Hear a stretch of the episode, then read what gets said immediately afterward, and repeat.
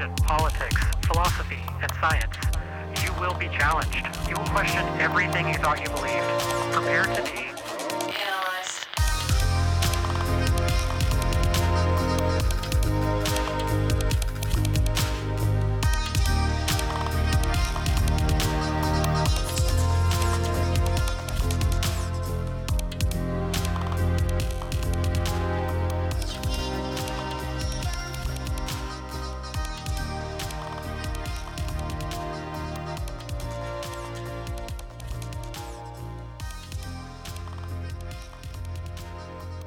Hello, all of you fellow analyzers out there. I'm back with you again this week. I'm your host, Thomas, and I've got JJ with me again. How you doing, JJ? Oh, I'm really chipper. Chipper.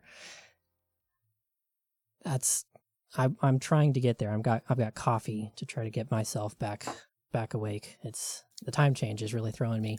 If uh, if I were any more chipper, you could line a flower bed with me.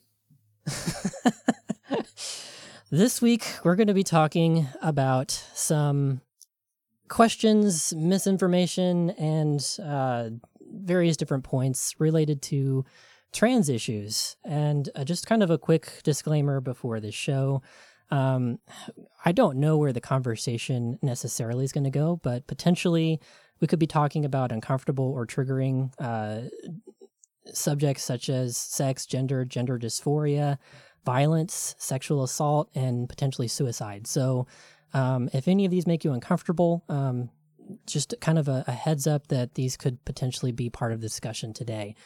Um, but we do have uh, three very interesting guests that I was connected to um, from the trans community. I, I wanted to reach out because I didn't want to misrepresent some of these arguments. Uh, so I was able to come in contact with uh, three very, very nice people from the trans community. Uh, we've got Kristen. How you doing? I'm good. How are you? Good. And we also have Andrew. Hello. How are you? Good. And then we also have Claire. How you doing, Claire? Hi. I'm doing pretty good. Thank you. Did um I would kind of like to get a little bit of a uh just kind of a brief background um of the three of you. Uh we could start with Kristen. So, um, well, I started transition probably uh, 14, 15 years ago. Um, I've been full time for almost 14 years, and um, I moved to San Diego um, and have been living here for 10 years. Um, and uh, I got my legal name changed uh, going on 11 years now. Um, and uh, yeah, I'm happy to be here. Awesome. Um, Andrew, uh, I know you're a therapist. At, at, uh, could you give us a little bit of your background as well? Yeah, certainly. Um, yeah, so I'm I'm Andrew. I uh, started um, social transition about ten years ago, um, and then I started testosterone uh, about a year after that, um, right before I started grad school. So um, I, I, am a therapist.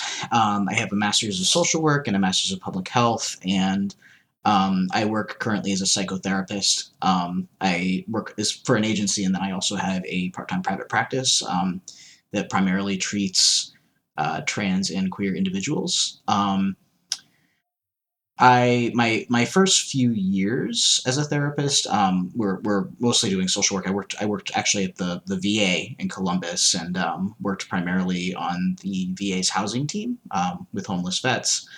And then uh, I moved to um, Rhode Island where I where I live now and began working in a job that was um, focused on on trans healthcare. So I pretty much treated solely trans people during that time for a few years. Awesome. And then uh, Claire, if you wanted to introduce yourself and kind of give us a brief background of yours. Um, yeah, so I've started transitioning. It feels like a blur at this point because it's been such a long time. I started mm-hmm. transitioning back in 2013. Um, so yeah, I've been transitioning since 2013. I've pretty much lived in, you know, in, in a big city all my life. And it's been an interesting and informative uh, journey, to say the least. The good, the bad, and everything in between. Awesome. So let's let's just get into it. Um, kind of the reason I wanted to reach out and talk with you guys was I see an awful lot of discourse on the subject of trans people and trans issues. Uh, a lot of it online and social media, Facebook, Twitter, whatnot. Um, and I just see a lot of misinformation going around. Uh, I wanted to address some of that, but I also didn't want to speak on behalf of a community of which I'm not a part. So I thought you guys would be perfect, um, you know, just to kind of ask questions and maybe um, put out some of the things that I've personally seen that, um, uh, you know, whether it be in my my personal life, uh, work, online, through social media, uh, what have you. Um, so uh, I wrote down a couple of things that I I recently come into contact with. Actually, this one kind of came from something at work. Uh, was uh, just kind of a quote. So, kind of the gist of what they were saying was. So many people are confused today about what gender they are now. Why are trans people suddenly everywhere? Nobody even knows what gender they are anymore. Why are today's youth so confused? It's like they think that it's all of a sudden an issue. So first, we've been around for forever. So there's actually Since the dawn um, of time. Well, there, there's actually some Sumerian texts from um, about 2500 BC that documented gender diverse priests. Um, they were, I think, uh, the goddess Inanna. Um, were they were devoted to her, and um, you know, we we don't know if they identified as transgender, you know, specifically how they identified, but um, people would. Um, you know, usually wear clothes that were usually associated with the opposite gender. Um, so we, I mean, we that's that's actual doc- documentation that we we have. I mean, even the Indians back in the day knew that there were what they called um, they called uh, two spirits, Mhm. um, and and so we know that they that that's this this is this isn't something that just happened. It's that- not something that just it, here it is. Oh no, y- yeah, that's not the way it works. Um, and as for there, the reason there are, you see it so much more today is because one, social media, obviously. Um, Right. two, it's because people are not afraid to be themselves anymore, and and I think that it has a lot to do with not only being themselves, but most of society being accepting. Yeah, I, I think um, I mean, I think it's probably pretty likely that um, you you know, formerly people would transition, but they wouldn't disclose. Um, there's there's a really interesting book out there called True Sex. Um, it's written by Emily Skidmore, but um, it talks about um, like basically like a collection of newspaper articles and uh, you know other documents that she gathered about um, transgender men um, in like around the turn of the the 20th century. Um, like you know, one one of the examples is um, there was a guy named Harry Gorman um, who broke his leg in 1902, and then when he was treated in the hospital, he was discovered to have an anatomy not generally associated with men, and he'd been living as a man for 20 years since his 13th birthday, and he he had just been living, you know, stealth. And there, there I mean, there are many examples in that book of when you know times this occurred.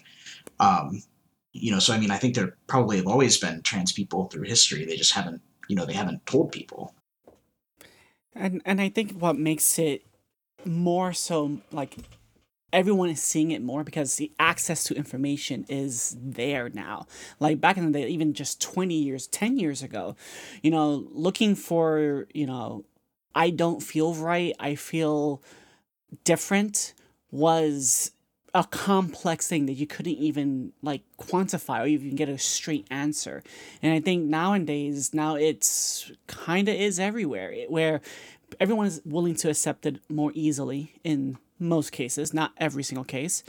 And the access to that information is like a light bulb is going off in a lot of people's heads. So I- think it's just more access to information, more availability of that information, and the ability to now be able to self educate ourselves and kind of understand who we are. Right. So you don't think it's like just a sudden spike in people. It's just more of an uh, maybe a spike in awareness. Correct.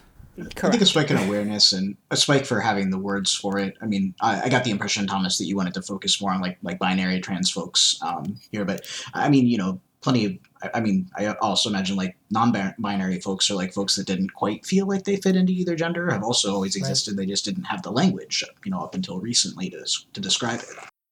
Well, actually, on that, um, because that's interesting too. Because like I hear this all the time. I hear people say, "Well, there are only two genders. It's a biological fact." Oh, that makes me so mad. You don't even Oh. know.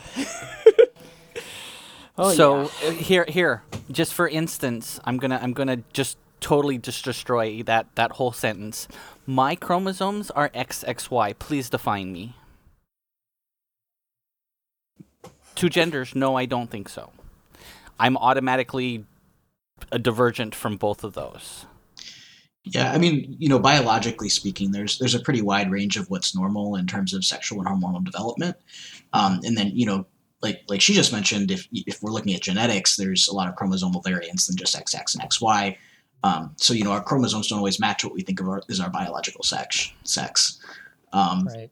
and the notion of two genders is actually pretty recent in history. You know, that's that's a very westernized concept. Um, you know, it was really it really started to really only be you know enforced. You know, fa- I mean, fairly recently, within the last few hundred years. Do you think there's also maybe a conflation um, or a confusion between sex and gender, Uh, yes. or do you think that they're basically the same It- it- thing? yeah. There, there's a major con- well because one is one is one is a a social construct and and who you want to present socially to everyone the other one is supposedly your you know your your gen your, as I want as I'm doing my air quotes um your your assigned sex at birth Right.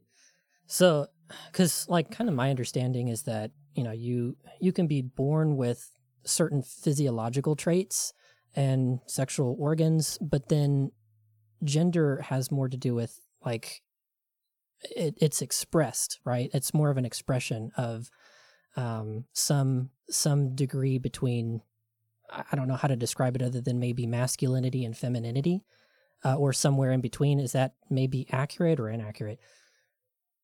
Um, that's that's fairly accurate, but I, I think I think it's also you know like it's it's kind of um, it's kind of reductive. Like I, I think I think Mhm. I mean gender gender is an identity. Right. Um, you know, it, it's it's something we know about ourselves internally, and then you know we, we can express it in certain ways. But um, you know, there there are lots of ways that we express it, and there are lots of ways that we express masculinity and feminine, femi- fem, femininity, much less anything else. Like, um, you know, like I'm thinking about my my my, my grandpa. He uh, um, is a very very gruff guy. Like, you know, like very masculine. Like, did you know worked in a super masculine profession and um, you know when when he retired he started knitting um, he just you know he would he would knit like little little stuffed animals and blankets and hats. Um, you know and he he got very into doing this. Um, and and you know it, it it I think it threw a lot of people because it wasn't what they expected from him. But I mean you know we we we express our gender in all kinds of ways and you know we you know n- none of us really kind of no matter how masculine or feminine we are, we don't really fall into one of those categories neatly. It's kind of more of a spectrum than a binary, in other words. Um, Okay. do you think that part of the problem stems from the tendency of the human brain to dichotomize things? um maybe I mean, I, I think I think human beings like it's it's easier for us when we have categories. Like you know, we we we're more comfortable when we when we can when we can categorize things when things are easily defined. Um, you know, they, they that- kind of gives us an idea of how we need to how we should react. Um, you know, it kind of gives us a blueprint for how we how for social interaction. And I think when things become more vague or when things become more ambiguous, you know, we we don't we don't always have great cues for what we should do and, and I, I mean i think that's part of why part of why this throws people so much is that you know you're, you're introducing a lot of ambiguity in terms of you know how they respond to strangers how they respond to, to other people in their lives. You know you're, you're suddenly telling them that like you know they, they can offend people more easily. Um, you know and I, I think i think a lot of people you know there's there's a knee-jerk reaction to that. Yeah i Hmm. agree with that. Yeah. 100% part of it maybe just being unfamiliarity or just kind of a knee jerk reaction to it. People tend to react with a lot of fear and un- Well, discomfort. people people people do that from things that they don't understand, right? You and know, most actually, people don't understand. um, and that's what we're here to do is to hopefully hopefully make people understand a little bit more. Hopefully, we'll see. You know, I heard someone say um, possibly the biggest antidote to transphobia is to actually know a trans person. Um, what do you think about that?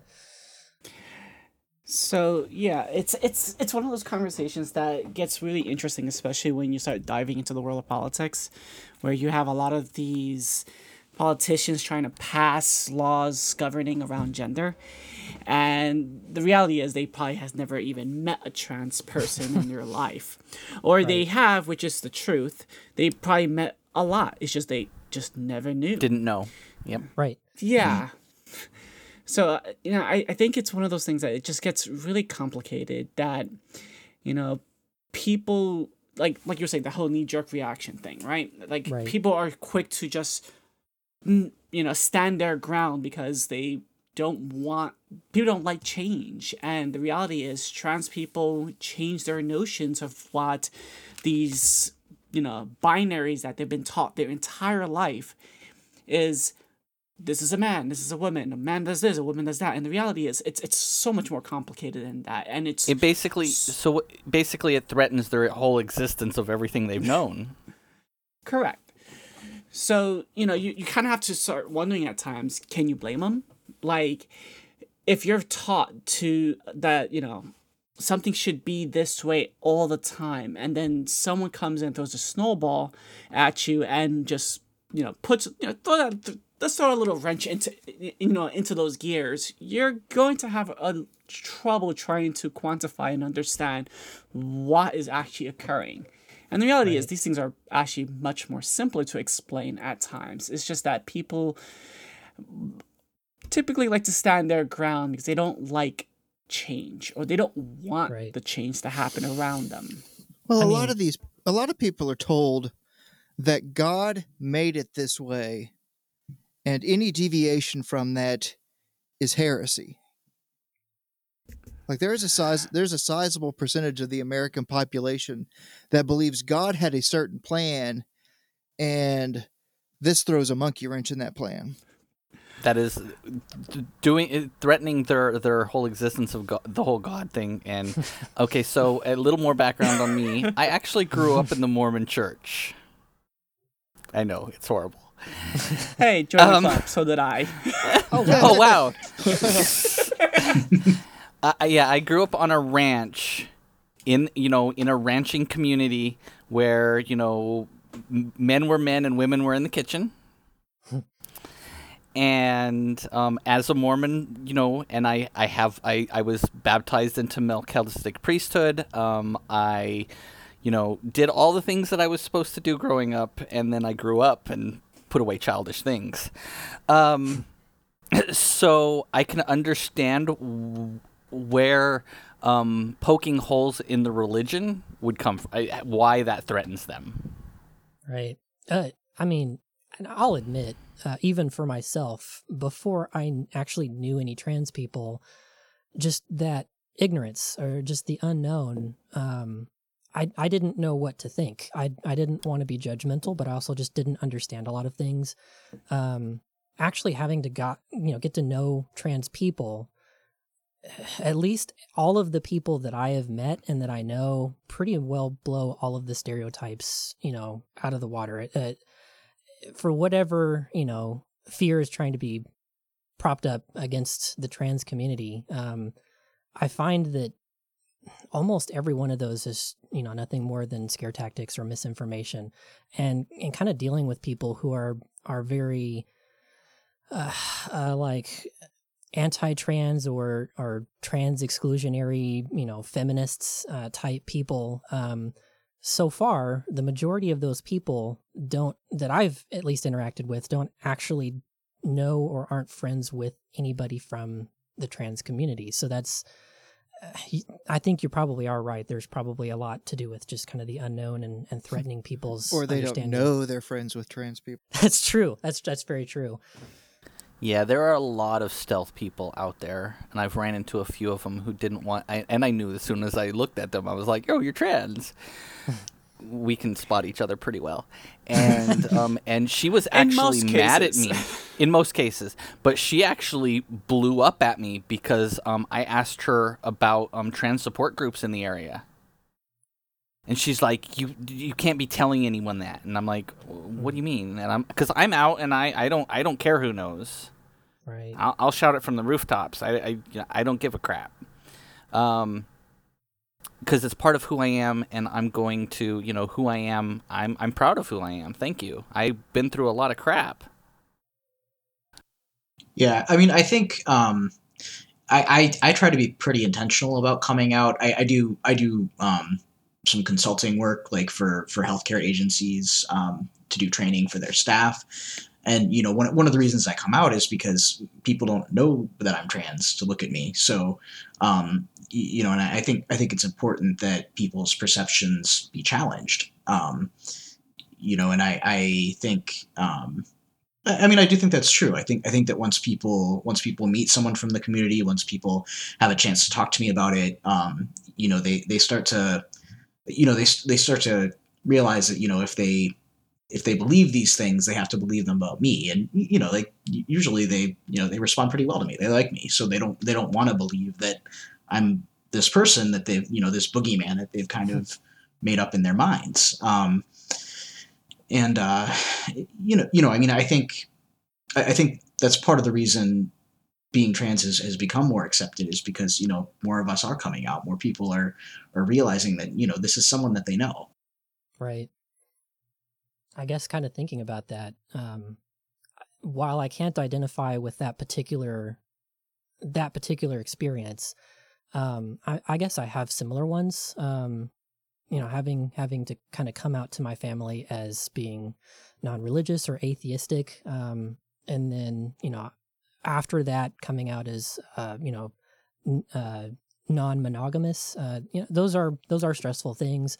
And in my experience, you know, just interacting with people, in fact, actually, what sparked the idea for originally doing this podcast with uh, uh, Eli, one of my co-hosts, who's who's just not here tonight, um, that actually started with you know me breaking a lot of atheist stereotypes and him interacting with me and you know realizing that that's you know, I I don't fit the stereotype that's generally associated. So um, I, I can kind of get that to at least some extent. Um, one thing I also kind of wanted to kind of move into, um, because this seems to be kind of talking about, you know, people's fears. Um, people tend to be very protective and afraid for the children. I, I've I've seen a lot of misinformation kind of going on around about that too. Um, people saying that kids are actually being you know encouraged to identify as trans uh, that there's like a spike in trans teens um, uh, or the number of them increasing or that people are being you know encouraged to do it or at, further you know actually given treatment uh, when they're children do you want to talk about that a little bit Yeah, so you know th- that that's one of those topics that really infuriates me because everyone talks about there's a an uptick of trans kids out there and stuff like that. No, there's an uptick of visible trans kids out there. There's trans kids. There's been trans kids for pretty much all of you know history. So, you know, allowing them to transition has been proven over and over and over that it actually helps them and sets them up for success early on instead of running into the more common issues with a lot more people where you have people who are suicidal, people who tend to abuse alcohol, people who are violent.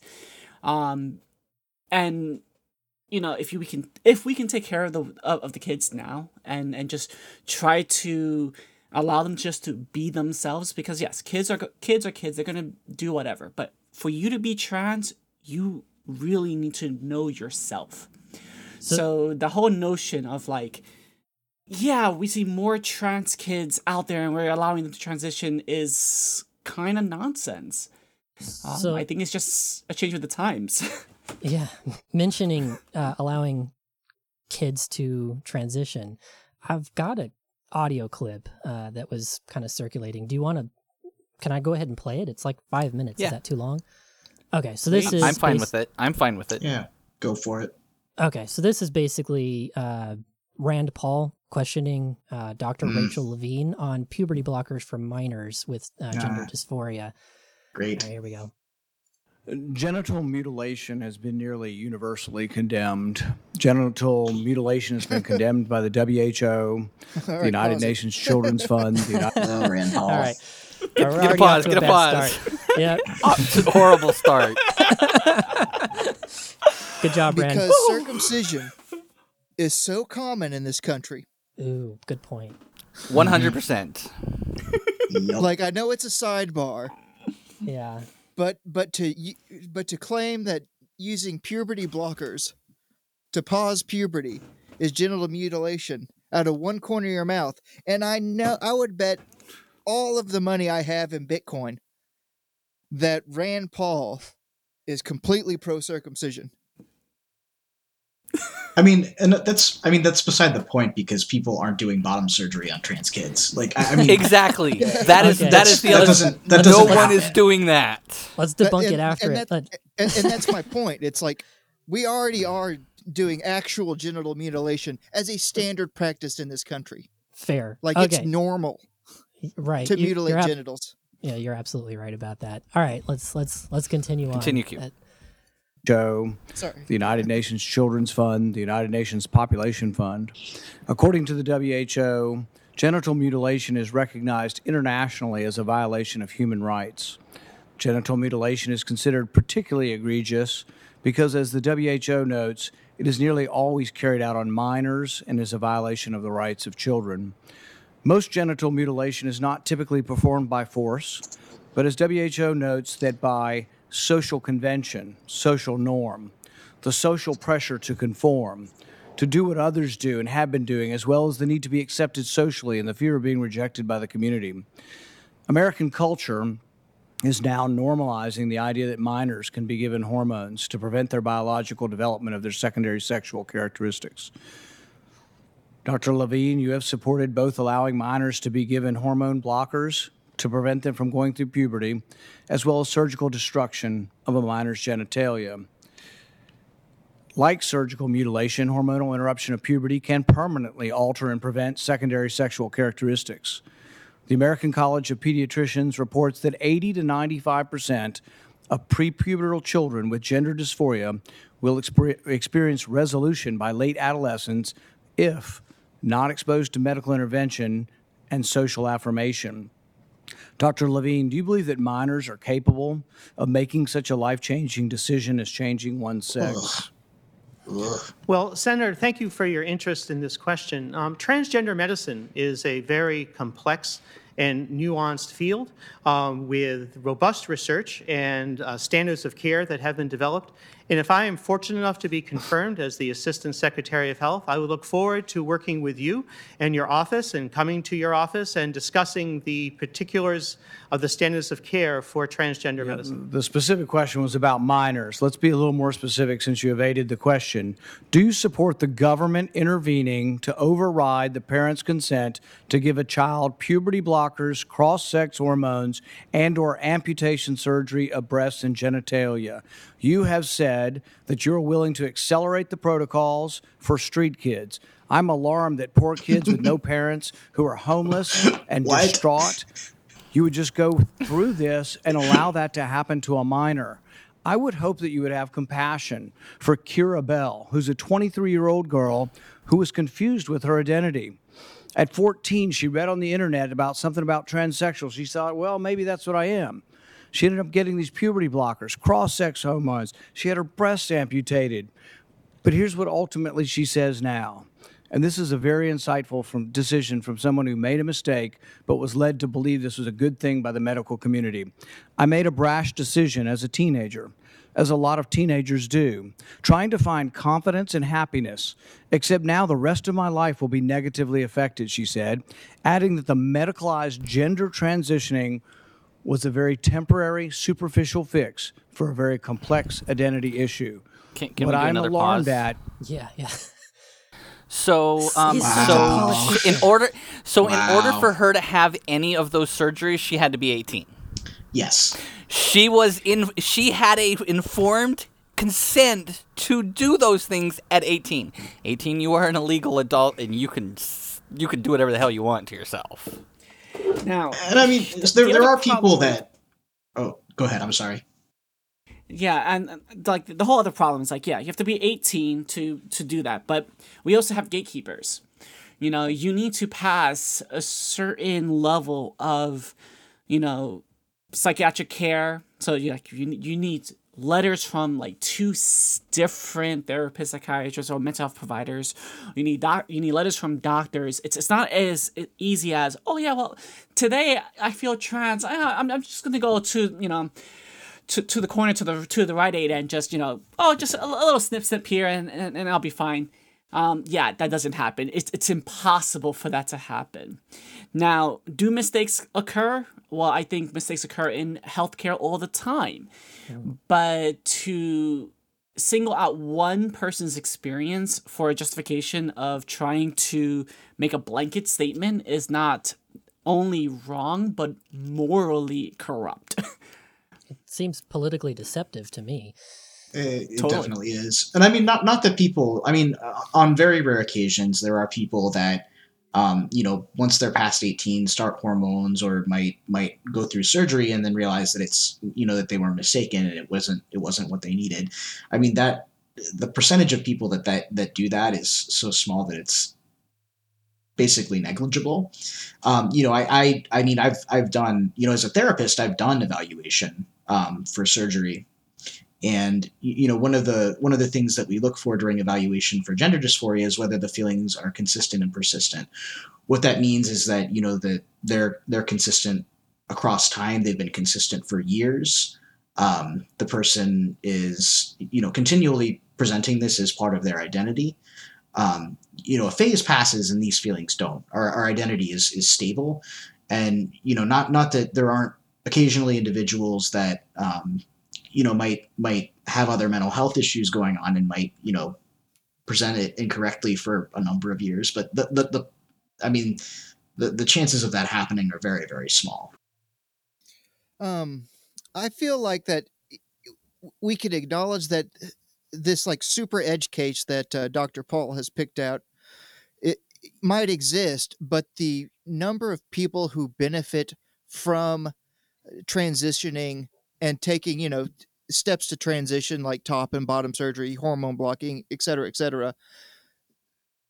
The weight of benefit is so significant that it is it's it's part of the you know the medical rolling of the dice that we do as a society Exactly. Yes. I think you know, kind of as another aside, you know, like I, I mean, in a lot of cultures in the country, it's pretty commonplace for like parents to pay for plastic surgery for their kids when they graduate from high school. You know that that happens in wealthy communities. So you know, I mean, I think when you know, if, if you have a 17 or 18 year old, you know, getting a nose job, um, you know, no one, they don't they don't need letters for that. You know, they don't need evaluation. Um, you know, and a lot of times they're they're they're you know going through some pretty pretty intense stuff um, to get plastic surgery done, and you know that that doesn't require nearly the level of gatekeeping that this does. Yeah, I mean, from my understanding, there is none. Like, for in order for a trans person to have breast augmentation, you need those letters. I mean, it's it's kind of like it's it's almost insulting, and you know, it's already been proven over and over and over that the puberty blockers are safe and effective on giving children the opportunity to make an informed decision when they hit 18.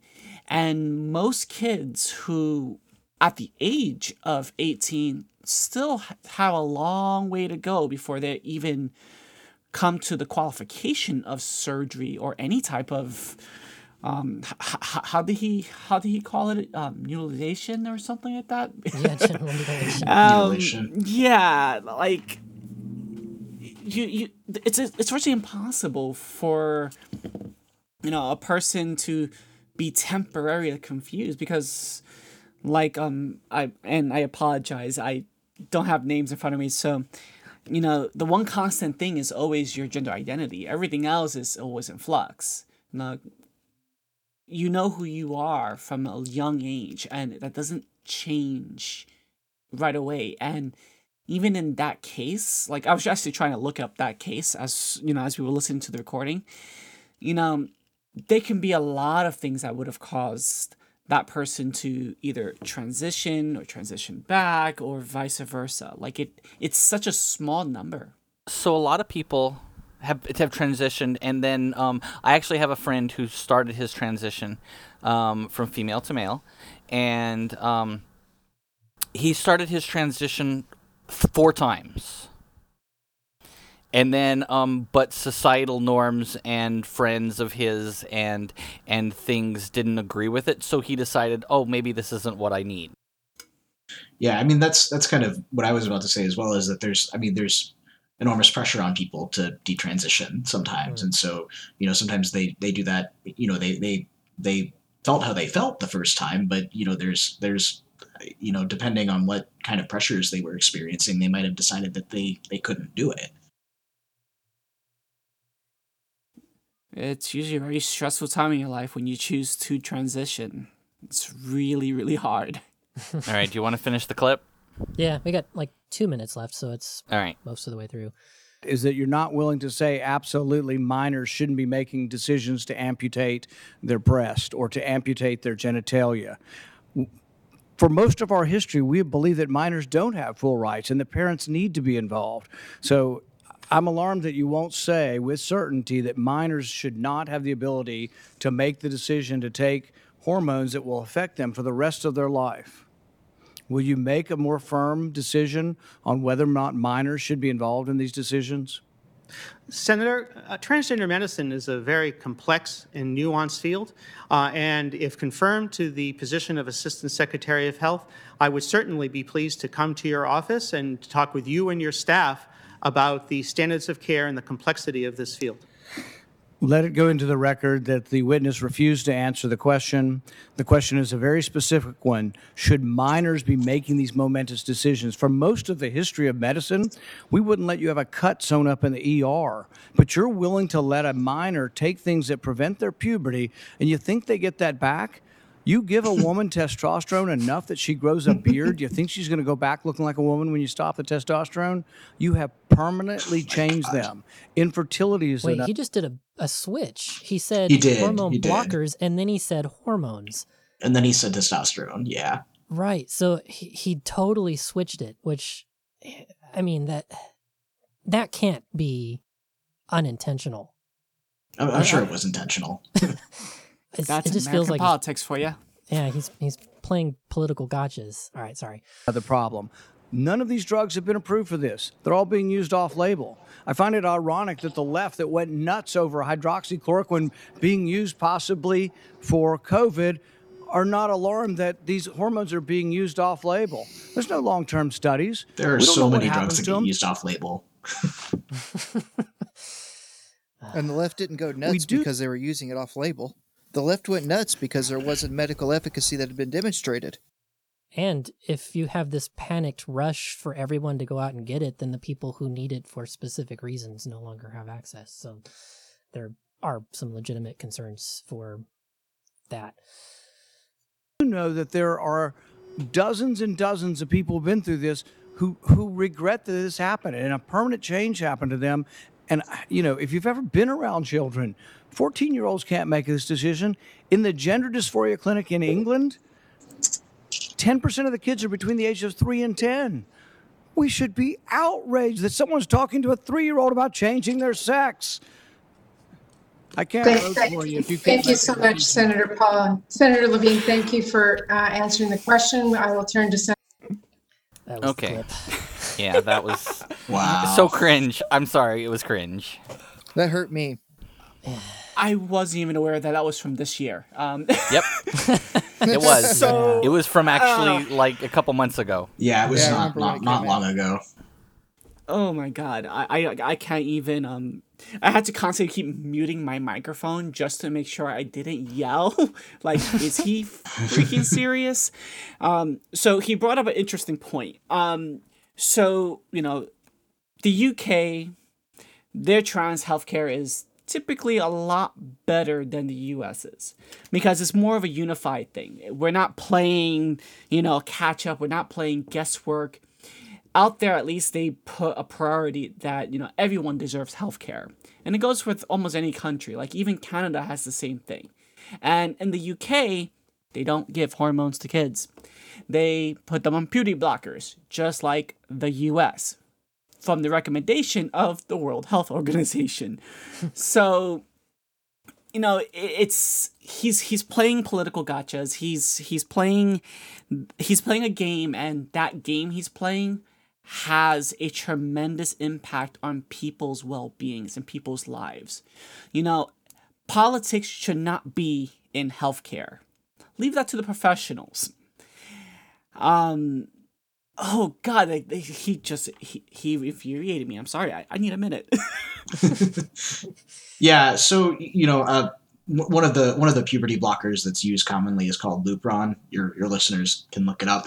But generally, you know, if you go on Lupron, if you decide to go off at any point, um, you know, your your body still goes through puberty. It's it's delayed, but your body will still go through puberty.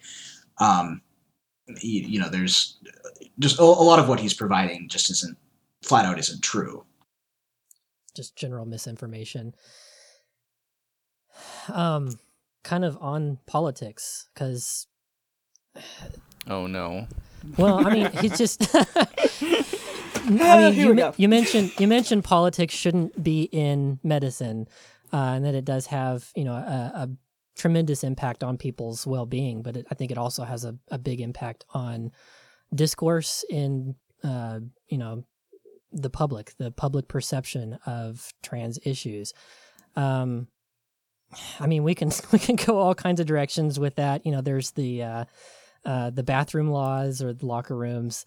Um, uh, it seems like people are really concerned about again. You know, they they always jump to well, you know, protect the children. Um, you know, what if what if people start you know allowing trans people to go into the bathroom you know that they identify with, and then uh, so they I, might I- assault somebody. So I've been going into the women's bathroom for 14 years, and I've never assaulted another woman. So sorry. Yeah, I've been going I've been going into the women's bathroom and usually I hope that no one can hear me poop. um it, it's it's the same I go to the bathroom as the same way as every other person. And I'm that there to whole go to the bathroom. Exactly. That whole notion that, you know, a, a man is just going to dress up as a woman just to go peek on, you know, women or children in the restroom, those are called predators. We have a system in place to take Right. care of those. Yes, there And- are already laws in place to stop that from happening. That is not going to change. Well, I mean, are there any even known cases of people exploiting? There is one. I've only ever heard of one, and it was it was a super rare outside of the box case. right. Yeah, And uh, I mean, that also kind of ignores, you know, sexual assault within a gender, right? So here here's the question. Okay, so um so they want to to ban trans women from going to to into women's bath- bathrooms, but if they do that, are trans men supposed to use the women's bathroom, and is that putting a man in the woman's Right. bathroom? Right. yeah, it is. And nobody That- wants and, me in a and, women's and on top of on top of that little uh, oh blow the blow somebody's mind out of the water, um, so on on top of that, lesbians are already in there. Right. that that's just it. Is Um, you can still be assaulted in a bathroom. It's not Well, and I mean, you know, it's it's just not really thought through. I mean, visible trans people get harassed, you know, particularly visible trans women, and so I, I mean, somebody somebody would have to be pretty determined to put themselves through the the kind of you know scrutiny and harassment that they would, uh, you know, inevitably go through just to sneak into the bathroom. So, uh, so a long, long time ago, I actually it was right at the very, very, very, very beginning of my transition. Um, I was still using the men's room, and I went into the men's room to use the bathroom, and I was washing my hands afterwards, and a guy walked into the bathroom, stopped, he opened the door, looked at me, and whilst I'm washing my hands, looked at the sign on the door, looked at me again, looked at the sign on the door, had a really confused look on his face, and went to the bathroom. Oh, yeah. I have a I have a similar story. I went out drinking with a couple of friends, and I needed to use the restroom. The women's restroom had a line that was practically circling the entire bar. The men's room didn't have a line, so I'm like, you know something, I still kind of have that plumbing. Let me just go over there. Once I got to the the men's restroom, there was kind of like this big bouncer guy there, and he just stopped me dead in my tracks. Like, nope, there goes the women's bathroom. Go over there. And I'm like, yeah, but I really need to go, and I kind of have the plumbing, so I can pee standing up. You you look like a woman. You sound like a woman. Go over there. That's th- th- that's the women's restroom, and I was forced to hold it while on this really long line just to go into the women's eh, just to go into the women's restroom, and it's like really, like really, The reverse of what usually happens. yes, actually, that was an interesting time. Yeah, I would- I'm actually recalling like back like the first time I realized I needed to start using the men's room because it was early in transition and I wasn't I wasn't sure yet, you know, if I could get in there. And uh, I there, I came out of a stall and like an older woman like let out this like little scream for a little for a second um, when I came out because I, I mean I looked like a 15 year old boy. Um, you know, she was pretty pretty startled to see me in there. Uh, so I started using the men's room after that. And I, I mean, I would think that without having any direct experience, I would, I would tend to think that, uh, especially a trans woman, wouldn't she be more, like, far more likely to be subjected to assault by going into a men's restroom? Hundred percent. Than Yes. to actually commit it. I mean, to me, that seems like it's going to potentially create a lot more harm than it's going to. there has been cases of th- that exact same thing happening here in New York, where you know trans women will ha- you know go into you know the men's restroom, or people who perceive the person as trans will go into you know the men's restroom and they're assaulted in the men's restroom. And when all these bathroom laws were getting passed, women were getting assaulted by men chasing them down because they looked more masculine than mm. feminine. And there was cases that of exactly that of men trying to police the bathroom and going into the women's restroom and assaulting actually cis women. Mm. And when I saw those cases come around, it's like, well, this is why you don't politicize the bathroom. um, it it just it's it boggles the the brain. Like, you know, let a person like first off, gendered bathrooms is probably the most nonsense thing we have ever had in in you know in, in our history. You know, it's so unnecessary. Everyone just needs to go. Let them go. So, I need a I agree minute. with that. It, it seems like there's a lot of focus, especially on trans women. Um, you know that they're just trying to exploit the system, uh, and just kind of general fear around trans women, which is really unfortunate because some some of the best people that I know are trans women. Well, I I think I think that has a lot to do with um, men. Um, well, we trans women are a threat to masculinity. D- That's interesting. Do you think that? Because I had I had actually thought about this earlier today. Because Um, we gave up our masculinity. Most of us did, anyway. Oh, that's a good point. I mean, I think also like you know that there's there's you know, there's some homophobia there. Um, you know, I mean, I think I think there's kind of this idea that trans people try to trick people into being attracted to us. Um, you know, and, and I think you know particularly for for trans women. Um, you know, not not that I want to speak for y'all, but there there's like a lot of concern or you, know i think i think men are men are afraid of being attracted to a trans woman and what, what that means and you know they they it causes them to rethink their sexuality um and you know that's that's kind of like the fear that, See, that I- desiring I- a trans okay, woman might so- make you gay I I've dated many of men where I've actually had they they they're like you know am I bi because I'm with you? I'm like no, I'm you're straight. I'm a woman. Um, that how do you not understand this? it's kind of obvious. I'm a woman. You're a man. It's a straight relationship. Yeah. Um, but I've I've I've had that more conversations more times than I can ever possibly count. Well, I think it, it also goes to the whole notion that, you know, we're all raised that men must be men, manly man.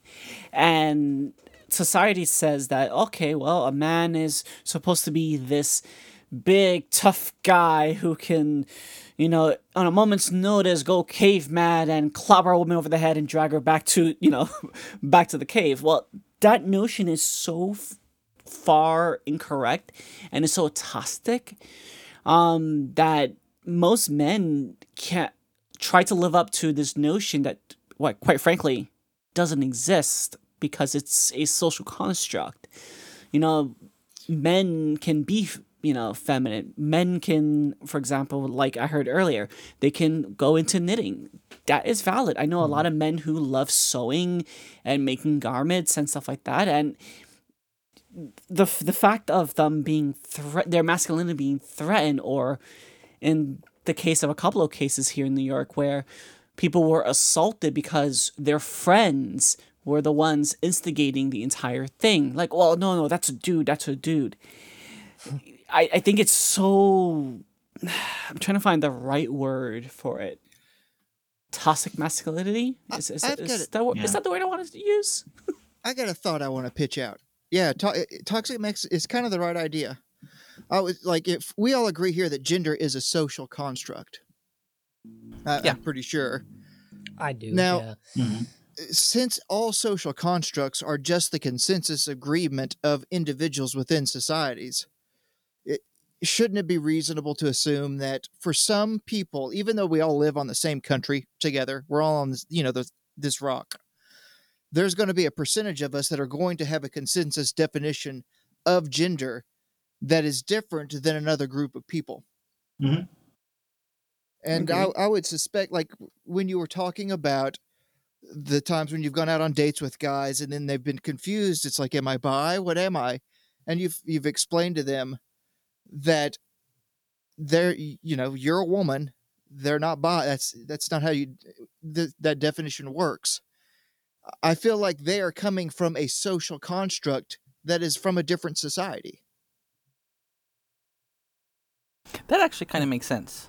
Yeah. Like like Yeah. there's there isn't a social like some kind of uh, platonic you know how like you have platonic triangles and whatnot like something that you can appeal to for the definition outside of the what we're talking about like I I just don't see that there is and I was gonna I've been one this will kind of segue me into something that I wanted to bring up like I don't see where you can appeal to something and say, well, that that's the actual social construct. All these other Mm. social constructs that these other people hold, like you know, these very conservative fundamental Christians, those social constructs aren't real social constructs. I, I there's no I don't see a philosophical way to do that.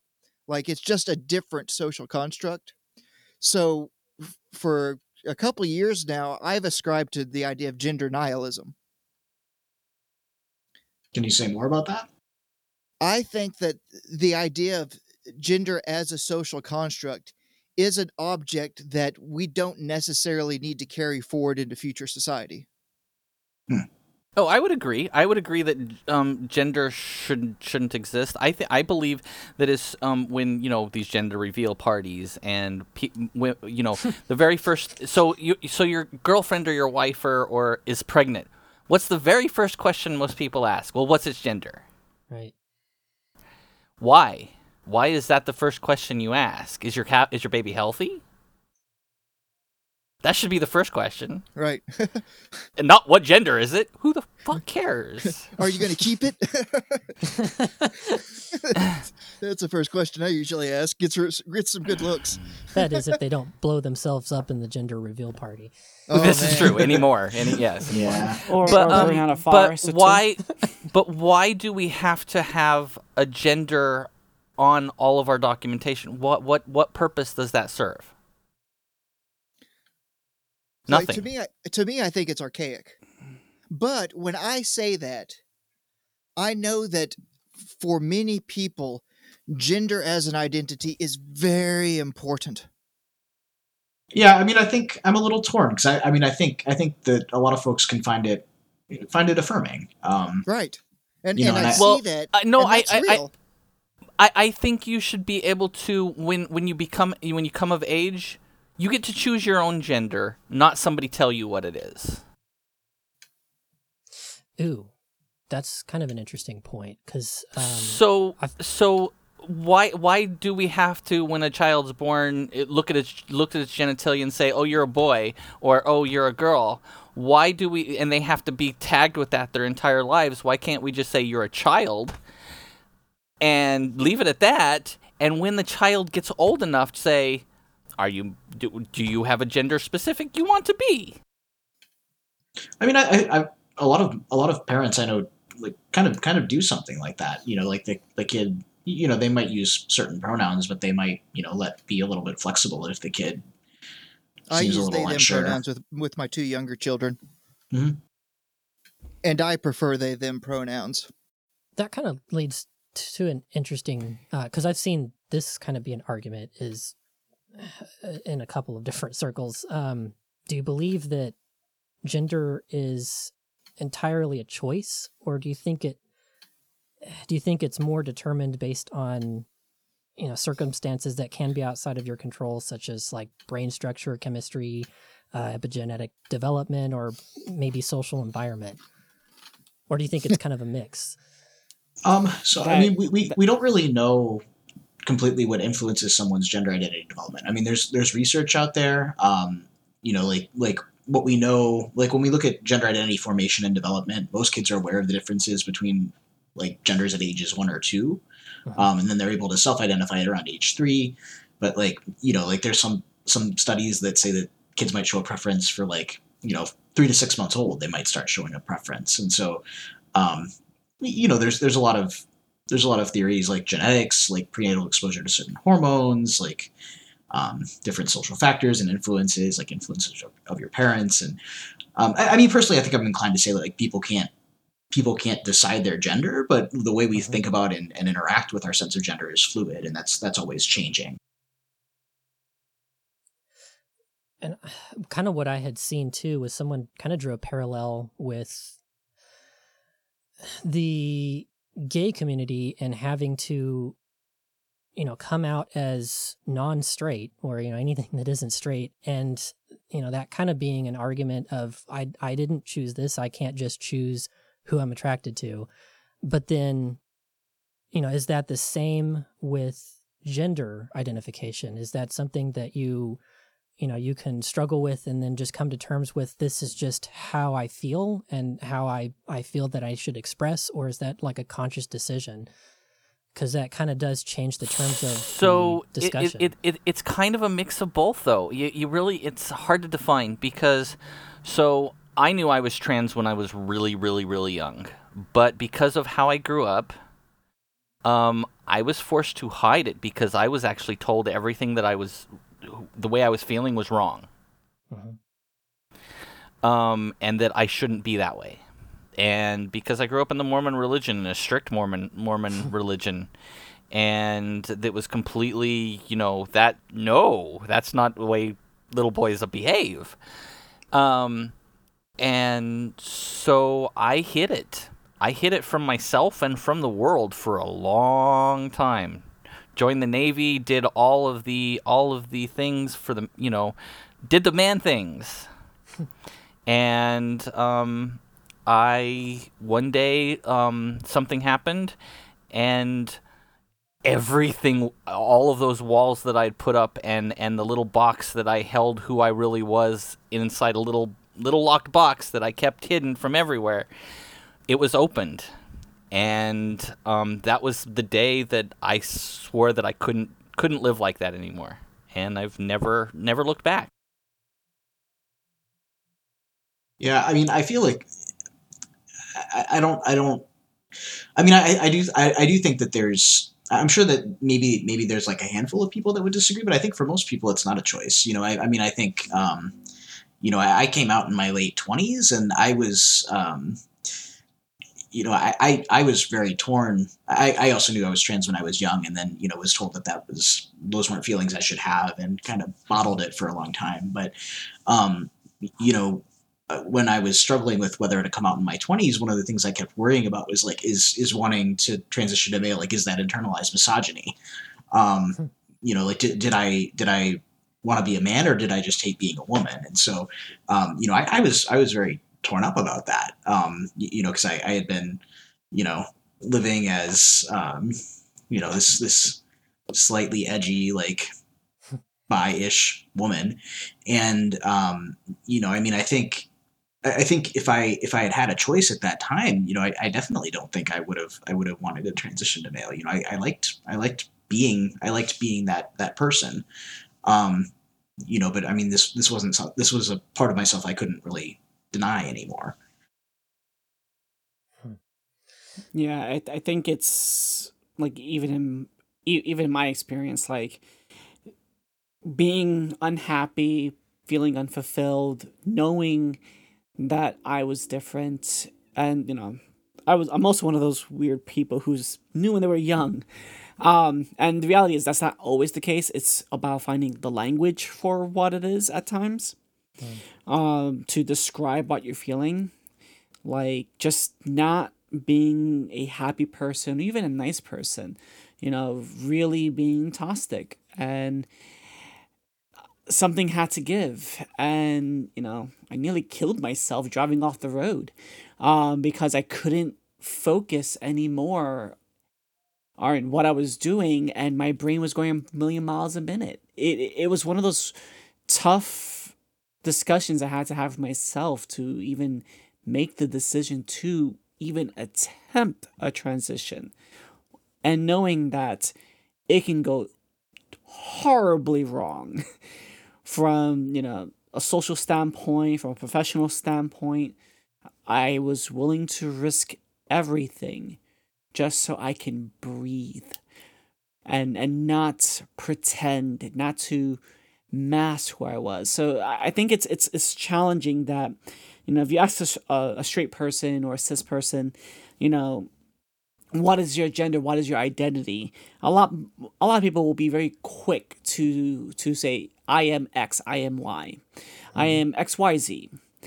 But I feel that a lot of trans people, it's a lot more complicated because we're fighting, you know, a lot of the the, the nurture that we had growing up. A lot of our environmental factors make it really difficult to even accept yourself. So I, I think it's complicated. That, that, that's a really complicated question to ask because I think you're going to get a different answer every single time you ask a different think, person.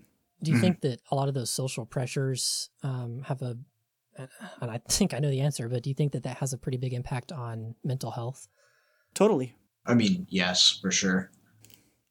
um, yeah, I mean, there, there's I, I, the I think most recent statistic is that 41% of trans people have attempted suicide. Um, it's a lot. Yeah. Yep. Um, uh, you you have um I know I think she did too. She said so yet earlier, but um I have. So. I have also. Same. Wow.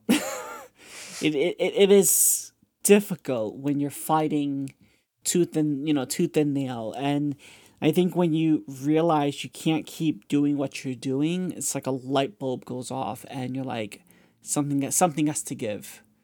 And you have to be willing to risk it all. And you know i think once you start realizing that you need to change i think it's kind of goes into a domino effect. You really aim to change yourself to make yourself feel better. And this is not even like trans people doesn't don't have this notion cornered. This happens with everyone. It happens yeah. with people in relationships, with people with their jobs, the way how people address children, their children, their family. Um, I, I think it, it, it's everyone has a breaking point, and once you hit that breaking point, change needs to happen. And I don't know. it- It's it's really complicated to even put into words. I feel at times. That actually kind of brings up because inevitably on this topic, every time I see people arguing or hear people arguing about it, mental illness inevitably always comes up. And a common accusation, and I think, you know, misconception is that uh, being trans is a mental illness. Uh, could maybe you clarify that a little bit? Um, It is it not was a mental illness. yeah, it, it's not a mental illness. It, it was it was categorized as one at one point in time back in uh, the DSM three. Um, the DSM is like a it's like a big book that um, it's like a like all the all the mental disorders. That's what we use to diagnose. Um, you know, so it was back back in the DSM three, which was like you know came out of vogue like I think around two thousand. Um, it was a disorder at that time. Um, you know, interestingly, the, the DSM was published in in the 1950s, and homosexuality was considered a mental illness at that time. Right. I have a question to piggyback on that.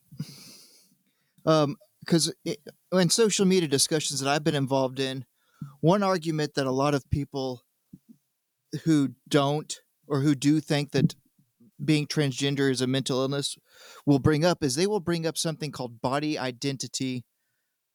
Uh, what is it? Like uh, transableism is that the colloquial term for it? Oh, yeah.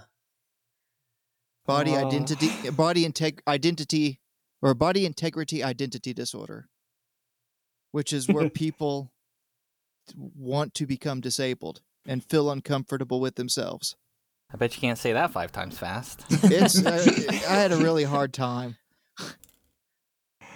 So the World Health Organization in 2016 uh, decategorized transgender from being a mental illness, and I believe a lot of organization, a lot of countries who are members of the World Health- Organization have until like 2022 to make the change in their um in their respective countries to decategorize it. Because even to this day a lot of countries still consider it as a mental health. Most western com- uh, countries do not but they're also members of the health organization. Um so it, it it's trying to think of the the right way to to this to explain it. Um you know my me being me and, and, and feeling comfortable with myself is not a disorder or anything. Me hiding it and me trying to to suppress it, that is a disorder, which usually leads to depression, um, depression, suicide, and we can probably write a book on all the other bad symptoms of trying to swallow you, you know your your natural nature, your you, your essence. Um, the times are changing, and I think a lot of people are trying to cling on to every single thing that they possibly can, and a lot of stuff that's outdated because the reality is most of it is. Um, i guess especially in I the guess- U.S. oh, no, my I'm question finished. is how would you address someone that, that would bring up the claim they can't see a difference between somebody that's suffering from gender dysphoria and body identity dysphoria. Bodily mm. integrity, identity, just I- body I- integrity dysphoria yeah. Yes, Right. the word soup thing. right. But i'm like if, if somebody because uh, somebody could have that problem and come to it with a like you know genuine uh, a lack of understanding.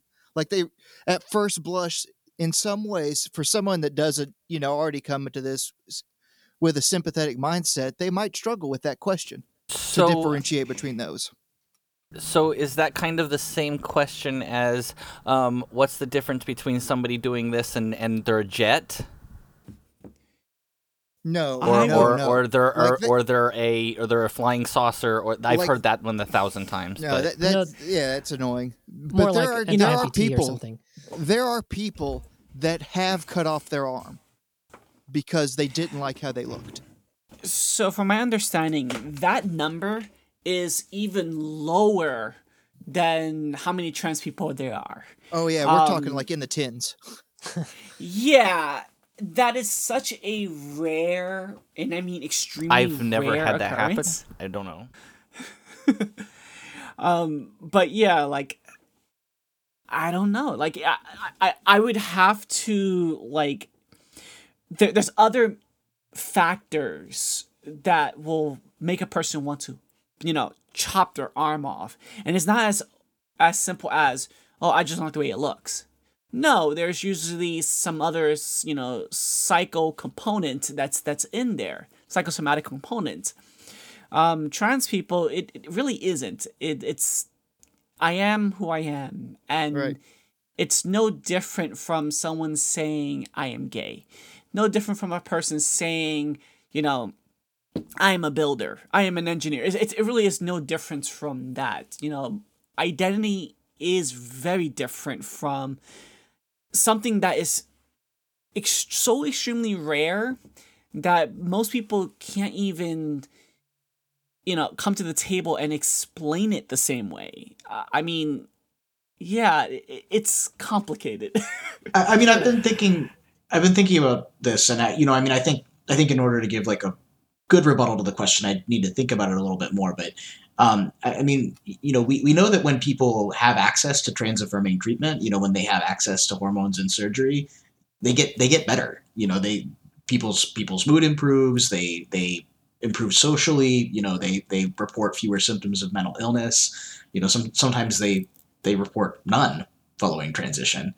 Um, you know, and that that that doesn't happen with you know other other disorders that are you know where where folks are um, where they where they might you know cut off an arm or something like that, or where, where they where they might um, you know I, I'm not I'm not actually familiar with that specific diagnosis, but I mean I'm I'm guessing that there's probably something else going on Well- there. Um, I would I would assume I- too that there would be different factors that would influence, you know, being transgender versus being trans ableist.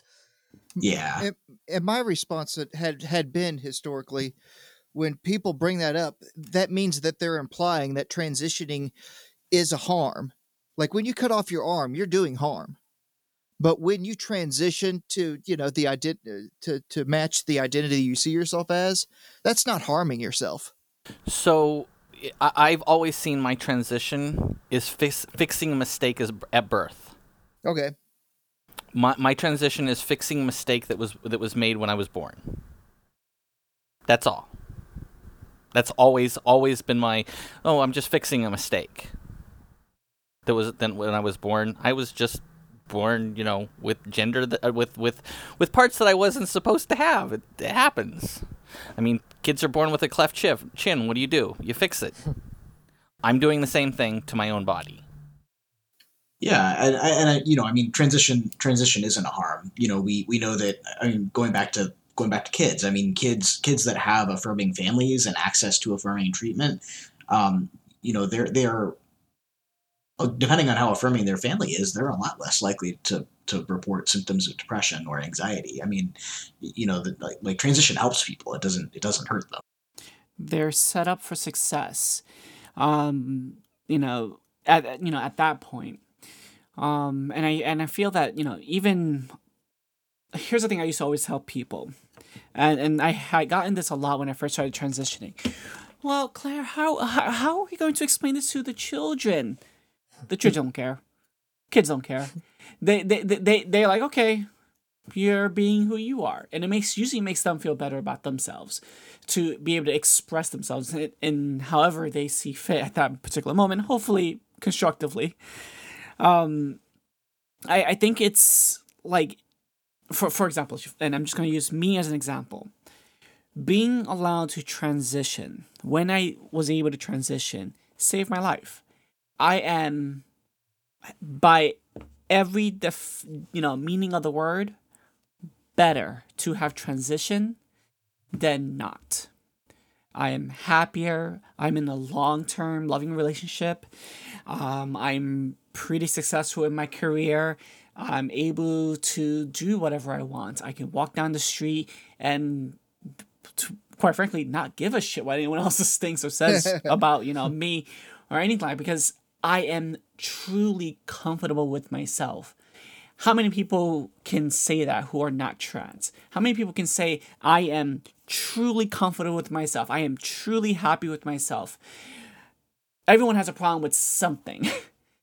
but I feel that a lot of trans people, when they're allowed to transition and they get to, I guess, a point where I'm at, where they're comfortable in their own skin, they're able to do things that you would have never expected. Like, for example, I am currently working in the healthcare field, designing technology for women's health. I'm a trans woman.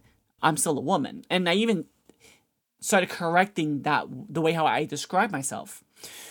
Everyone says, "Oh, well, trans woman." I'm like, no, I'm a woman who happens to be trans, but I'm Yes, still a exactly. woman. And and and that's just for me. Now, if you are, you know, non-conforming, then you are non-conforming. You don't belong in either this camp or that camp. You belong in both camps, um, because you, it's whatever makes you feel comfortable, whatever sets you up for success. um, and just being able to transition is at times a privilege I, I feel and to even being able to transition in a supportive household in a constructive area is also good um i, I think it's like i said like i'm gonna keep saying that it's complicated because everyone's everyone's journey is is and will always be different no different from every cis person out there I think I started losing my point. So Claire, you actually said something I want to point on really quick. Um, and Please. I I have I have three children, three biological children.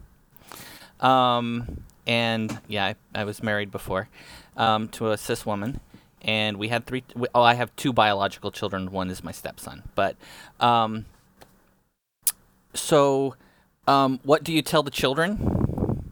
It was actually f- very easy. I set my children down. I said, "Look, I don't be I'm not happy being this way. Would you rather be me happy or not happy?" And my kids said, "Obviously happy." Well, it's okay. This is this is these are the things that I need to do to make myself happy. I'm going to be wearing women's clothes. I'm going to be you you, you know, um, and I even let my children um, when when my so when my um, my kids said, well, what do we call you? I was like, I'll let you decide that. And my kids call me Cece, um, which is neither male nor female. It's just Cece. And that's what my kids have called me since they were both of them were really little. Um, and I let them call me, figure out what they want to call me. Um, my daughter has recently started calling me mom, um, which has absolutely thrilled me to no end. Um, my ex doesn't isn't very happy about it, but I don't really care. Um, and um, but that was her decision to start doing that. It's just you have to you have to explain it in terms that they will understand and speak to them as a you know as you would just about anybody else, but in in a child's you know with within limits of of them being a child. That's all you have to do. Yeah. it's not hard. Yeah, I, remember this little girl. Um, I, I forgot where I was. I think I was like going. I was traveling for work, and you know I had these sandals on, and this little girl, probably no more than five years old, walks up to me and just blatantly asks me, "Are you a boy or are you a girl?" and I look at her and like, "Wow, you are a bold little girl." I tell her, "I am. I am a girl." She's like, "Oh, okay, cool." I like your toes. They're really pretty. And like I'm looking at her mother and I'm like, wait, what just happened? And the mother's just like, eh, kids. And I'm like, yeah. And that's where I actually started saying that kids typically don't have problems if they understand if you explain it to them. Like for her, in that instance, it was very simple. Am I a boy? Am I a girl? If I would have said anything different, I think she would have still had the same response. Okay, cool. I like your toes. It's pretty.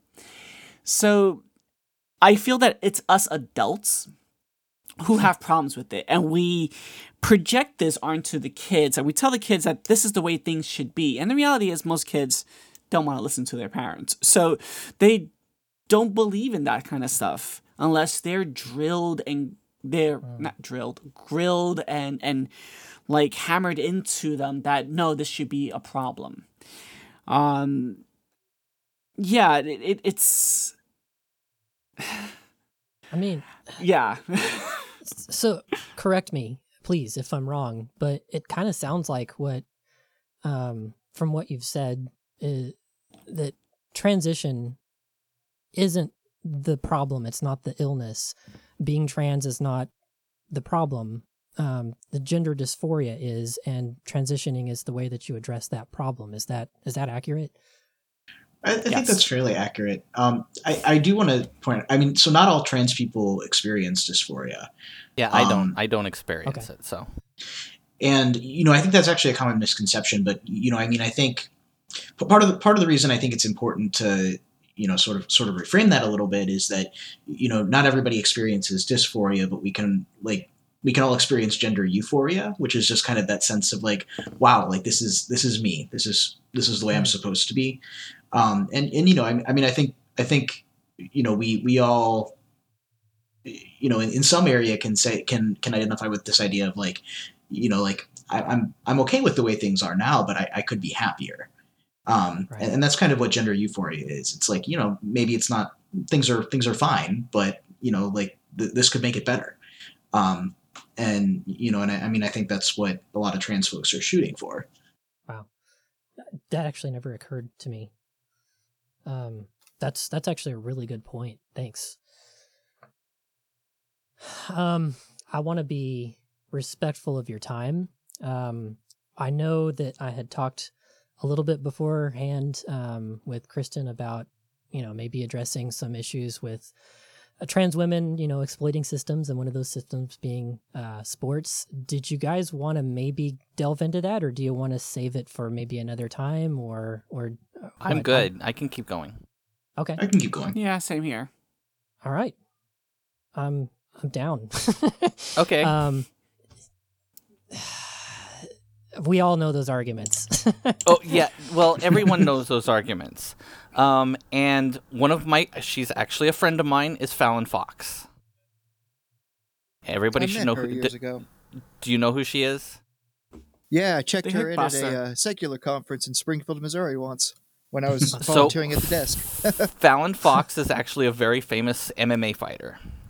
Um, she was she's trans, um, and I actually met her because one of my friends was dating her for a while. So, um, and so um, she actually just posted a note on one of our one of our discussion groups, um, one of our trans groups, um, and she's like she she's she's really mad because of everything that's been going on, you know, with trans in, in sports and and so a couple couple misconceptions right off the top.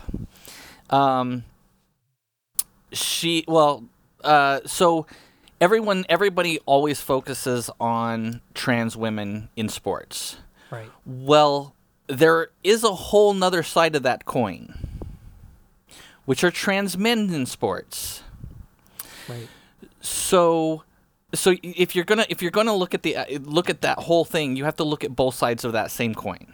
If you're gonna look at that issue, so you're so people don't want trans women to to go up against other women, but you want trans women uh, trans men to go up against men. It's like people don't care if trans people might potentially be disadvantaged, but don't dare give them a potential advantage, right? E- I Exactly. mean, I think so.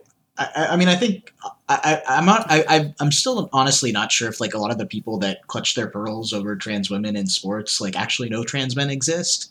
Um, you know, it's kind of like the bathroom thing too. It's like I, I, Right. can't, Yeah, I can't tell if they don't exactly. know we exist or if it's like they're just you know they're, they're just manipulating the information. Like that's that's how that's how dumb so, it is. Like so in know. Texas, so in Texas, um, there has actually uh, been. I, I read a story in a couple, I guess about a year and a half ago, maybe two years ago, about a um, a trans boy, and he's a wrestler. And th- so, where do you put him? Do you let him wrestle in the women's? And where he's taking he's going to end you know he he is he he's he's 16 you know he's you know um and, and he's built like a brick shit house. He's huge. And i'm just like dude i would even have i would even have problems fight you know wrestling him. And i used to wrestle when i was young. Um and i'm just like he scares me. Um do you want him wrestling in the men's or do you want him wrestling in the women's? Where where do you want him? Because you you want you want trans women to go against men, and you want trans men to go against women. I don't. I don't. I'm not sure where that whole line. So I, line I, is. I remember. I actually remember that story.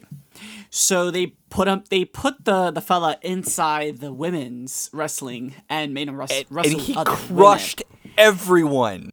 Women. Yeah. Yeah, testosterone really Crushed increases your upper them. body strength. Yeah. And Crushed them. and you know it, it's it's like when we talk about you know let's say trans women in sports and i do agree uh, i i feel that people don't realize that trans men exist um I, I think they're still holding on to the notion you're, you're just confused um I, I think that's why a lot of people are still holding on to those notions um you know it it's very complicated because when trans women transition your muscles just they don't like you anymore. You're you're estrogen is so evasive in, in in the body that it just completely destroys your upper body strength and most of all your strength. I am weaker than most cis women. I am weaker than most men. I will probably get my ass handed to me five ways to Tuesday. Um, and it's been qu- actually quite interesting and a little entertaining watching the Olympics try to quantify this exact conversation. How do we, you know, put, you know, control men being in women's sports or vice versa? And their study that they did, which is pretty enlightening, was that they expect trans women to have extremely low number of testosterone. And then they kind of started looking at a lot of the top fe- cis female athletes out there. And they had more testosterone than even some men in their in their respected sports. So does hor- now it brings a whole qu- question of well, what type of advantage does trans women have in you know competing with cis women in sports? So, and I think people are yeah. Um, yes, and to to that point, um, so there was so recently there was a a, a an article about a about a person who was um a runner, and she's trans. I don't remember her name right offhand. Um, Joanna Harper. I I think that might have been it, but I don't remember right offhand. I would I'd have to look at the article. But she but the but the argument was is she actually beats beat out a cis woman to go to um to the Olympics. How and everybody's just looking on that one little piece. Do you, everyone knows that she actually didn't win that race, right? she didn't win. She came in like fourth place against other cis women. And she's the Yeah. trans woman, and that's supposed to completely dominate every single sport. And so back to the Fallon Fox, she has been in so many. She was in so many fights, and she lost to many ge- genetic women, uh, the cis women. That that she she's just like I don't understand where this is coming from because I've lost to many women. I, it, it, it doesn't make any sense. Um, and and there's currently been um so lately uh, so she here, here's what she put on her Facebook page. She said lately haters have been pushing a photo of herself and another female fighter who's a bloody mess. Um, there's been hundreds of articles in the past few days um, have been floating around. Um, she says I never even fought this woman, but they're accusing her of beating her and making and and breaking her skull basically. Um, and she never even fought the woman. Um, and they're trying to push this as trans issue, right? Trans issues. Um, and um, she actually, the woman, the woman's name is Kay Hansen, and she got her face split open by a cis woman named Carl Schwartz. And so she's so sh- she's seen all this stuff, and she's like, I've never even fought this person. It wasn't me, and but it's in the news, and people have been pushing this agenda that she's the one that did it. But all anybody has to do is go look at her um, her uh, her her entire martial arts record and know that she never even fought this person. Um, and it's things like that misinformation that some people are perpetuating and and giving trans women a bad name and saying that look they this one person like with the with the trans runner the only thing they focused on was one trans woman beat somebody else Right. even though she lost the race Right. I mean, I guess it would be Wow. one thing if the conversation, you know, if if the facts were that you know trans women unanimously always dominated in sports, but if They that's not don't. the case, then uh, you know, then we have other cis women who have potentially genetic advantages over other cis women. So, I mean, sports are already inherently not fair to begin with. And That's the point not of it being a sport. Mhm. Right. Somebody's got to win. right. Well, and it- I mean, like you can try to to level things out in certain, like you know, with racing, you'll have different, um, uh, you know, like if you're racing cars, you'll have, which to me is silly. Like I think the faster car should just win, but then they'll set up, you know, this person gets to start sooner because they have less horsepower, and that just seems weird. Um, maybe the whole concept of competing to me is a little foreign because I'm just not that into sports, but um I like there are already people that there are cis women who could kick my ass and I'm a cis man. Um so I mean you're already going to have genetic advantages to begin with. So if trans women aren't unanimously dominating, I don't understand why, you know, it's it's a problem. Well, and I mean, I think it brings up a lot of other like troubling questions. Like, if you wanted to enforce it, like, are you are you going to genetic test all these athletes? Are you going to test their hormones? Are you going to test for bone density, for height? Like, I, I mean, you know, if you if you wanted to make it fair, like, I mean, that's what you would have to do. Really, is to make sure that no one had an advantage. And one of you earlier gave the example that you have a XXY chromosome. Mm-hmm. Like, where do i which, fit yeah. which sport do i play in Um, I think that uh, I think that part of the problem is sports is based on the old dichotomy of you know male and female binary, and it, actually doesn't accommodate everyone already in history. And now that you know transgender people are becoming visible, and non-binary people are becoming visible, and just being an accept you know a normal part of our society, the old traditional ways of being of doing sports ball are suddenly insufficient. Yeah. Like in in Mhm. some ways i think that we are trying to hammer a square peg into a round hole by just rec- saying that we can leave sports as a dichotomy the dichotomy that it is and we can fit the bigger picture of the world into that dichotomy rather than asking ourselves maybe sports should change a little bit. And, and how we delineate totally sports and participation. Yeah, sports should definitely change. Like when when you when you start looking at how we have already separated like men's and women's sports, and if you actually spend take the time to watch women's sports, which most people never do, um, you will realize that these women will beat every cis man under the table. The perfect example I, like to use is softball, right? we have baseball for men, but we have softball for women. And if you ever try to clock a lot of the softball speeds of professional softball players, they're faster than most major leaguers. so, and you know, these women are not only pitching faster, they're hitting it harder, farther than most men probably do in their entire career. The, this whole notion of just gendered sports is at this point almost comical. Um, like there's very, very few sports where men will have an advantage over women or women will have an advantage over you know men. It it, it just and it, it's time for sports to come into you know the 21st century. Yeah, I mean, I, I get people's concern, um, especially if you're not familiar with you know any of the speci- uh, sp- specifics or any of the the stats. Um, but I think that just the the very fact that you know we don't have trans women completely dominating, uh, I'm sorry, trans uh, men No, it is trans women. Trans I'm, women, I'm already confused. Yeah, Trans trans, women. we've, we've talked about both way, both directions. Uh, trans women dominating in uh, women's sports. Then uh, I, I think that kind of defeats that whole argument. Well, here, here's here's one more example. So um, there was just recently. I don't know. I don't. I, I saw it somewhere, but I don't remember where I saw it.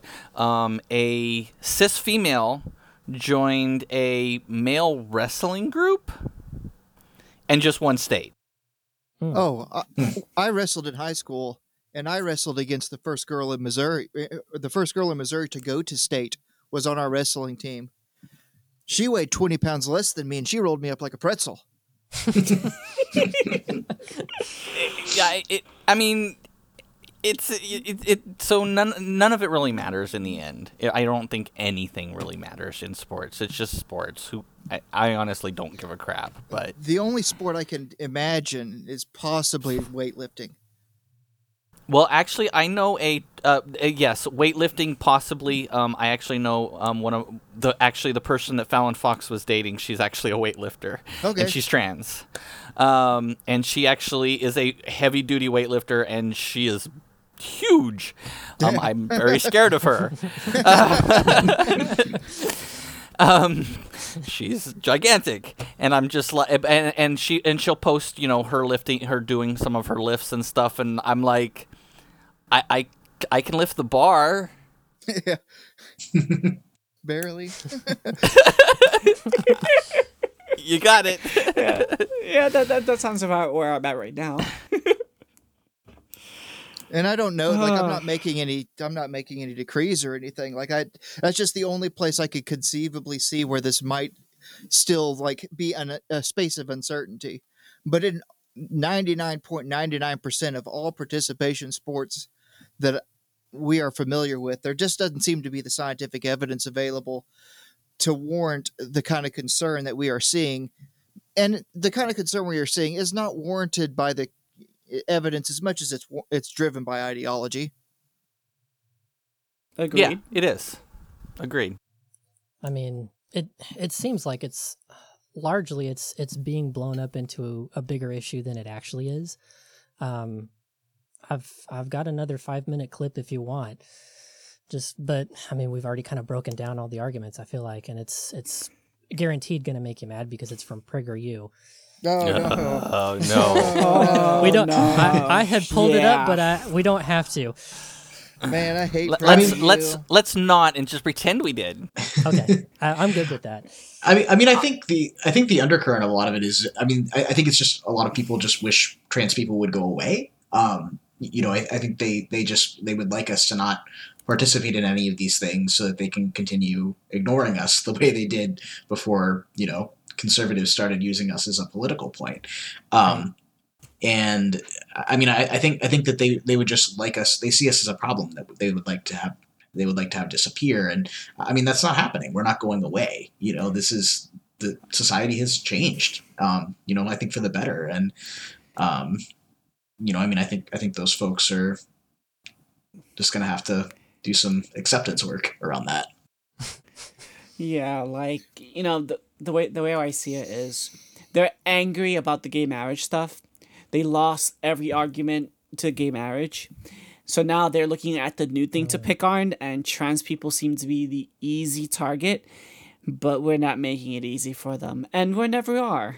Um uh, you know, PragerU for per- perfect example, them. Did you know they actually target a lot of their advertisements towards people who are trans? Like, we're not even your demographic to to piss off, and at, you know, it's that kind of like backwards mentality that it is going away, and it will continue to be pushed into these little fringe extreme groups into the corner because the reality is with time things change. You know that's evolution. That's that's you know what we do on this planet we evolve over time and if you can't keep up with the pace then get out the way One, I don't Um, even know that necessarily people are changing as much as perception of who people are. Um, I mean, like like you guys were saying, trans I people have always existed. We're just now becoming more aware of it. Yep. Yeah.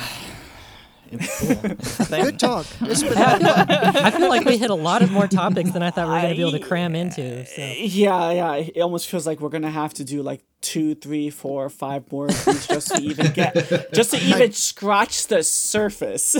I do eh feel like this is a good place, like maybe to hang our hat. Yeah.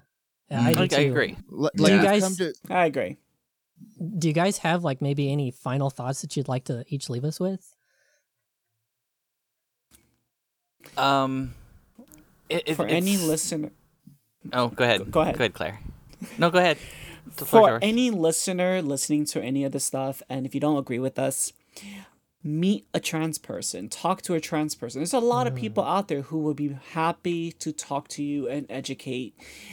Don't believe the things you see on social media because the reality is most things on social media are designed to, you know, it, they're designed for the clicks, they're designed for the likes. And the reality is that's not a good source of information um, you know, meet a trans person, go to the, your local, you know, LGBTQ center, and you know, just there are people there who are willing and eager and able to sit down, have a conversation with you, and do a little educating for anything that you f- feel misinformed about.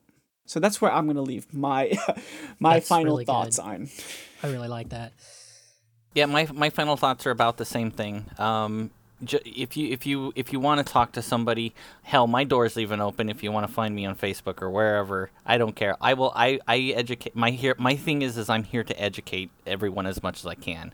Um, do I do I does do, do I do a broken record most of the time? Most of the time, it's it's it. I just put myself on repeat and just repeat the same thing over and over and over again to people. Becomes you know a thing um, because I've said it so many times. But I, I think that um, that we're just people. We just want to live our lives. We just want, you know, I, I'm the girl next door who's the super geek. You know, I play D and D with friends. I, I play Magic the Gathering. Um, I ha- own hundreds of board games. um, I, I'm just the girl next door. I just happen to be trans. That's it. That's the only difference between me and anybody else. That's all my. That's my thoughts. Yeah, I, I think my thoughts. I mean, I would second. You know, get to know a trans person, and also that. Um, you know, I mean, I think I think what benefits trans people benefits everyone. You know, the the a lot of a lot of these old beliefs that are being called into question. You know, they they, they make cis people pretty unhappy too. Um, you know, and I, I know that because people have been in my office, like talking to me about how restrictive they find their gender roles. You know, men men are afraid to express emotion. Men are afraid men can't connect to other people in their lives because of these expectations that they have heaped, upon them. You know what the expectations society has of women are just i mean they're toxic. They're unrealistic. And you know i mean and i think you know in in accepting um you know in, in accepting the the ways we can we can sort of embrace diversity and gender you know i mean i think i think I think that I think that lets everyone be more happy and more themselves. You know, I think I think that's a good thing. That's awesome. Yeah, you, all of you, all three of you, have been fantastic guests. Uh, I really appreciate you spending uh, what the last hour and a half or so with us. Um, and of course, you're all welcome to come back anytime for any reason. Um, just reach out to me, and I'll be happy to talk you uh, talk with any of you again about anything. Um, did you have any last thing you wanted to leave anyone with, uh, JJ? Um, I mean, we've covered so many bases, and it's it Yeah. been it's been very important to make sure that or to to listen to you three individuals talking about your experiences and about you know the all the stuff that you've learned. I I just I'm really I really appreciate you taking the time to sit with me and Thomas. Yeah, I think last thing I would say is uh, I I very much agree with uh, the sentiment uh, that uh, you all said. You know, get to know a trans person because I know for myself personally, um, I mean that changed a lot of my perceptions. Uh, just meeting people who broke every stereotype that's out there, and you know, in my interactions with people, a lot of the people who are most transphobic don't even actually know trans people. Um, so yeah, that's uh, I- can attest that's definitely changed my perception, and uh, uh, I would recommend it for anybody. Um, for all of you out there listening, if you would like to become a more active uh, part of our community, uh, look us up on Facebook. We actually have a Facebook page that you can just search for Analyze Podcast and like the page. Uh, we will announce, you know, upcoming shows and uh, you know guests that we're going to have, where you can you can comment and submit questions. Uh, you can also uh, comment on you know previous shows as, as we post links to those and uh, have you know discussions and conversations about that. You can also you know uh, give us suggestions for uh, things that you would like to hear about. If you would like to help our ratings a little bit, you can actually go to the iTunes um, podcast directory and just leave us a good review and a comment. Uh, we definitely appreciate that as it helps our rankings.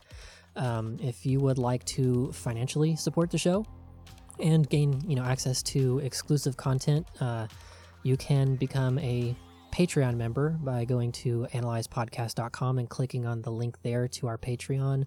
If you would like to become a guest, uh, you can also do that from our website by clicking on the Become a Guest link and filling out the form, and we'll we'll be in touch with you. Otherwise, um, I hope you enjoyed the show. I, I hope that you walk away with more information than you walked in with. Thanks a lot for joining us, and we'll see you next week.